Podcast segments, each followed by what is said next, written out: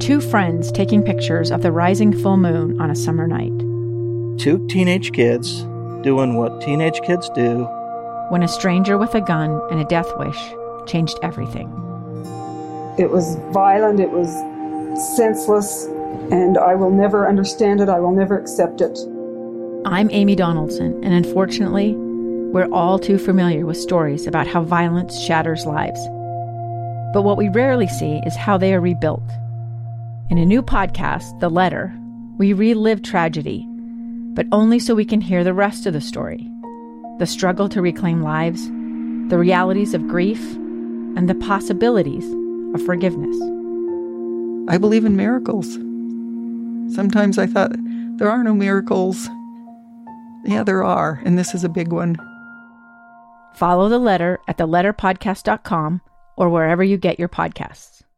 KSL News Time 415. The three things you need to know this hour first. The Farmington Police Department released the body cam footage today from the police involved shooting of Chase Allen that occurred on the 1st of March. According to the footage, police saw Allen was armed and they opened fire on KSL News Radio's Hugo Ricard Bell. Second, drivers who use I 15 in Davis County will need to be ready for some overnight lane restrictions southbound for the next couple of nights.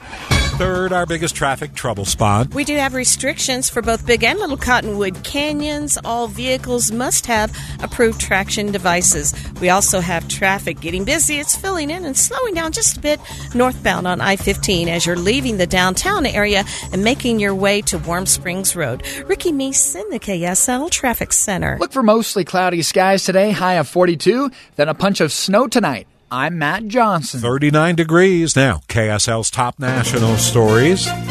From ABC News. I'm Daria Albinger. Who is policing the police? That's the question some may be asking with new allegations of wrongdoing in departments in two states, one in Ohio. Cuyahoga County Prosecutor Michael O'Malley announcing charges against 11 more current and former police officers in East Cleveland. The citizens of East Cleveland deserve better. The public deserves better. The officers have been indicted on a range of alleged illegal conduct from assaults, violations of civil rights, and dereliction of duty. The latest indictments followed charges that were filed against a number of police officers last year. That brings the total to 16 current or former East Cleveland police officers indicted in the last seven months. Mark Remillard, ABC News. Meanwhile, a nearly two year long federal civil rights investigation found a pattern of unlawful and discriminatory practices in the Louisville, Kentucky Police Department. Attorney General Merrick Garland. Some have vi- videotaped themselves throwing drinks at pedestrians from their cars, insulted people with disabilities, and called black people monkeys, animal, and boy. The Justice Department launching the investigation after the botched raids that resulted in the death of Breonna Taylor. An investigation is underway into a deadly crowd surge at a rap concert Sunday night in Rochester, New York. Police Chief David Smith. We are continuing to investigate what uh, led up to Sunday night's tragedy and ask for the public's assistance and continued patience while this investigation unfolds. Two women were trampled to death. A third is fighting for her life. Two kidnapped Americans found dead in Mexico were covered by blankets or sheets. One was wearing a surgical robe. A federal judge has authorized the U.S. to seize a Boeing 737 owned by Rosneft, a Russian energy company, which is run by a sanctioned oligarch. Stocks closed mixed today. You're listening to ABC News. A stranger with a gun came upon two teens taking pictures under a rising full moon. But violence is only the beginning of this story. Sometimes I thought, there are no miracles. Yeah, there are, and this is a big one. I'm Amy Donaldson, and I've spent my career talking about how lives are undone by violence. The Letter is a podcast about how lives are remade. Follow The Letter at theletterpodcast.com or wherever you get your podcasts.